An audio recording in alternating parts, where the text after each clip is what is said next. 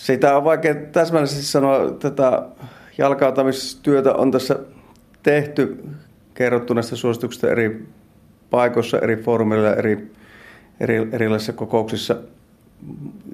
Tässä on yksi syventäviä opintoja tekevä opiskelija tehnyt tämmöisen kyselyn työnsä liittyen ja tuota, näyttää siltä, että ainakin tässä Kyssin alueella, eli tässä niin Kyssin erityisvastuualueen terveyskeskuksissa, nämä ainakin tiedetään ja ollaan tutustuttu, mutta sehän on vielä eri asia kuin se, että niitä oikeasti käytetään ja niin, niin sen mukaan toimitaan, mutta tuota, se on sitten ihan kohtalaisesti tässä ollaan edetty myöskin tämän jalkauttamisen kanssa, mutta valtavasti on varmasti vielä työtä edessä.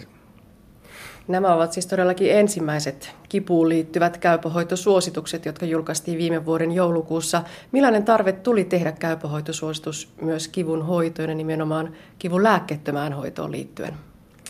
Eh, joo, tämä on todellakin ensimmäinen tämmöinen yleisesti ottaen kipuun liittyvä käypähoitosuositus, mutta aikaisemmin on tehty, tehty erilaisia käypähoitosuosituksia, joissa kipua on käsitelty, esimerkiksi alaselän sairaudet, niskakipu, ja sitten on yläraja, yläraja rasitussairauksista, sitten on pään, päänsärystä ja on muitakin, ja tuota, näitä suosituksia on myöskin tässä tässä sitten sovellettu siltä osin, kun on nähty tarpeelliseksi ja on niin kuin mennyt ne asiat, asiat esimerkiksi tuki- ja liikuntaelinkivussa kivussa on käsitelty vastaavia asioita ja näitä aikaisempia suosituksia siinä on käytetty hyväksi, mutta todellakin niin kuin yleisesti ottaen kivusta aikaisempaa käypohoitusuositusta ei ole ollut. Tarve, tarve tälle on ollut ihan ilmeinen yksinkertaisesti jo senkin takia, että tämmöinen kipu ja kroonistunut kipu on hyvinkin tavallinen ongelma väestössä. Omien tutkimusten mukaan 35 prosentilla aikuisväestöstä on tämmöistä kroonista vähintään kolme kuukautta kestänyttä kipua. Toisaalta kipu on hyvin tärkeä käyntisyy esimerkiksi terveyskeskuksessa – sitten kivun, kivun hoitoon sinällään liittyy monia haasteita. Ensinnäkin että miten tämmöiseen niin kuin kroonistuvan kipuun reagoidaan, millä tavalla saadaan kiinni, kiinni ne ihmiset, joilla tämä kipu meinaa kroonistua ja miten siihen päästään puuttumaan sitten ajoissa ja tekemään se, mikä on, on mahdollista sen kroonistumisen ehkäisemiseksi. Toisaalta sitten tota, esimerkiksi tämän vahvojen kipulääkkeiden ja opioidipohjaisten lääkkeiden käyttöön liittyvät ongelmat, ongelmat on sellainen, että katsottiin, että tarvitaan, tarvitaan myöskin suositus siltä osin, miten näitä, näitä pitäisi käyttää. Tämä suositus sisältää sitten ihan uutena, uutena esimerkiksi neuropaattisen kivun, eli tämmöisen hermojen toimintahäiriön liittyvän kivun, hermovauriokivun ja fibro, fibromyalgiaan liittyviä kivusuositukset. No voiko sanoa, professori Pekka Mäntyselkä, että meillä suomalaisessa terveydenhuollossa kivun lääkkeetön hoito on jäänyt vähän taka-alalle?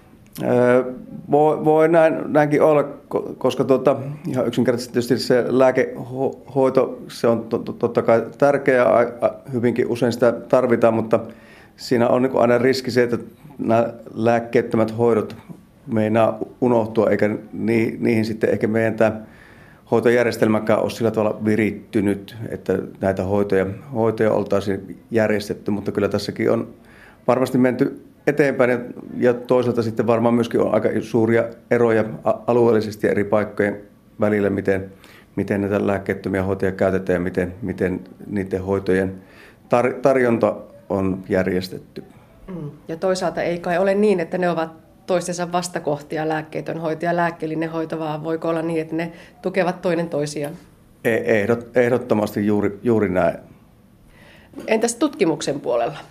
Onko myös niin, että se lääkkeettömän hoidon tutkimus ja sitä kautta se vakuuttava tutkimusnäyttö on lisääntynyt? Kyllä, kyllä on lisääntynyt. Tietysti tuota, tähän lääkkeettömän hoidon tutki, tutkimiseen liittyy monia monia haasteita. Se ei ole niin yksinkertaista kuin esimerkiksi tämmöisen kliinisen lääketutkimuksen tekeminen, mutta tuota, yhä enemmän on ollut tämmöisiä hoitotutkimuksia, joissa nimenomaan sitten näitä lääkkeettömiä hoitoja on tutkittu ja niitä maailmalla, maailmalla tehdään koko, koko ajan, lisää. Se näyttö, näyttö ja niin tutkimustieto on myöskin lisääntynyt viime vuosina aika pa- paljon ja tuota, näitä uusia tutkimuksia tulee koko ajan. Siellä käypähoitosuosituksissakin taidetaan todeta, että suositus kivulievitykseen on ensisijaisesti lääkkeetön. Niin millaisia niitä lääkkeettömiä keinoja ylipäätään on olemassa?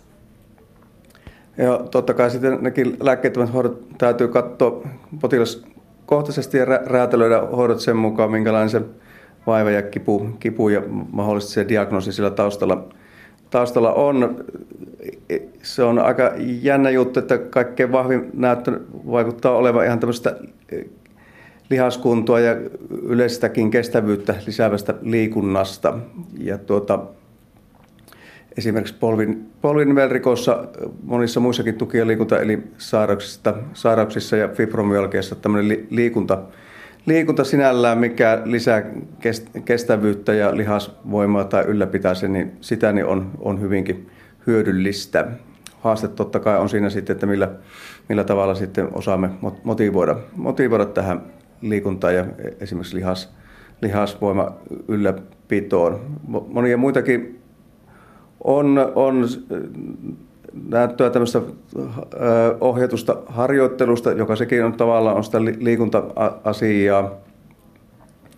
Sitten on tämmöisiä psykologisia vaikuttamiskeinoja, niin kuin tämmöinen kognitiivis-behaviorallinen terapia, joka on tämmöinen käyttäytymiseen ja tämmöisiin ajattelumalleihin ja niiden muuttamiseen tähtäävä terapiamuoto. Sen saatavuus toki ei ole ihan niin hyvä joka joka, joka puolella, mutta kuitenkin näyttöä siitä on ja varmaan, varmaan sen, senkin niin kuin, ö, käyttämistä ja tarjontaa voisi lisätä, lisätä jollakin, jollakin tavalla tässä meidän järjestelmässämme. Myöskin akupunktiosta on jo, joissakin asioissa ainakin jossakin määrin, määrin näyttöä. Ja sitten jo sähköärsytyshoidosta ja jossakin tapauksessa myöskin ultraäänihoidosta. Ihan näitä nyt muutamia esimerkkejä tässä mainitakseni.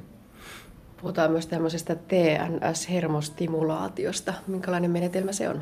No se on, joo, se on just tämmöinen niin hermojen sähköärsytyshoito, eli sillä näitä, tuota, tämmöisellä sähkövirralla hermopäätteitä ärsyttämällä pyritään vaikuttamaan siihen kivun aistimiseen, aistimiseen niin, että se kipusignaali ei sitten se niin kuin tavallaan heikkenee, heikkenee ja tuota se kivun aistiminen sitä kautta ja koke, kokeminen myöskin vähentyy.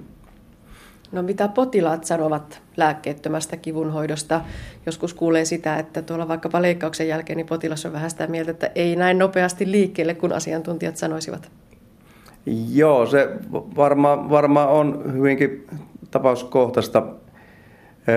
On paljon potilaita, jotka tuota, mieluummin ho- hoitaisivatkin sitten lääkkeettömillä hoidolla, ovat hyvinkin motivoituneita tekemään itse se asia eteen. Pa- paljonkin töitä ja sitten on osa, jotka ei, ei sitten ole niin motivoituneita ja haluaisivat sitten ehkä jonkun, jonkun äkkiratkaisun, vaikka pillerin tai muu, mutta tuota, tässä on ehkä ne äär, ääripäät, et, mutta tuota, valmiutta on todennäköisesti kuitenkin myöskin potilailla enemmän kuin mitä me osataan sitten tarjota aina. No entä sitten se seuranta? Vaatiiko kivun lääkkeenhoito ehkä vielä entistäkin tarkempaa seurantaa kuin sitten sillä lääkkeellä tapahtuva kivunhoito? No periaatteet siinä seurannassa toki on ihan, ihan samat, että silloin kun puhutaan varsinkin pitkittyvästä kivusta, niin totta kai sitten seuranta ja tämmöinen hoidon, hoidon jatkuvuus ja se, että niin kuin katsotaan, että mihin se homma, homma niin kuin menee ja varmistetaan, että se hoito onnistuu ja toisaalta myöskin sitten ne tavoitteet, tavoitteisiin päin sitten pystytään menemään. No tepsiikö lääkkeetön hoito myös kroonistuneeseen kipuun?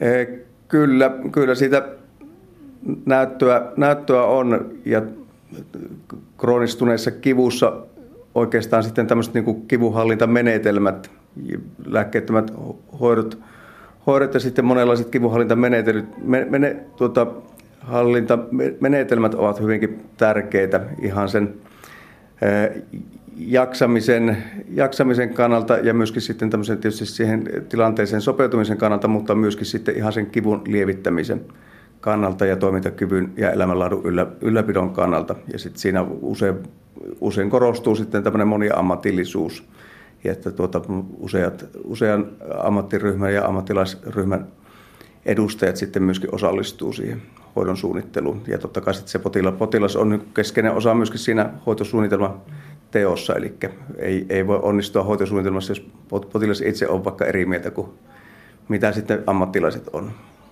Niin, tämä onnistuneen kivunhoidon kulmakivi lienee se kivunhoitosuunnitelma. Professori Pekka Mäntyselkä, onko se sellainen arkityökalu, joka tehdään jo rutiinisti? Ei, ei varmaankaan, puhutaan kaiken kaikkiaan niin hoitosuunnitelmasta ja, ja jos puhutaan yleisestikin ottaen vaikka niin kroonisten sairauksien yhteydessä hoitosuunnitelmasta, semmoistahan nykyään oikeastaan edellytetään, että semmoinen te, tehdään riippumatta ihan sit sitä diagnoosista tai vaivasta, niin tota, varmasti tässä on semmoinen paikka ihan valtakunnallisestikin, missä voitaisiin katsoa, katsoa vähän hyviä esimerkkejä, missä se on, onnistuu ja koettaa levittää näitä toimintamalleja sitten muuallekin maahan.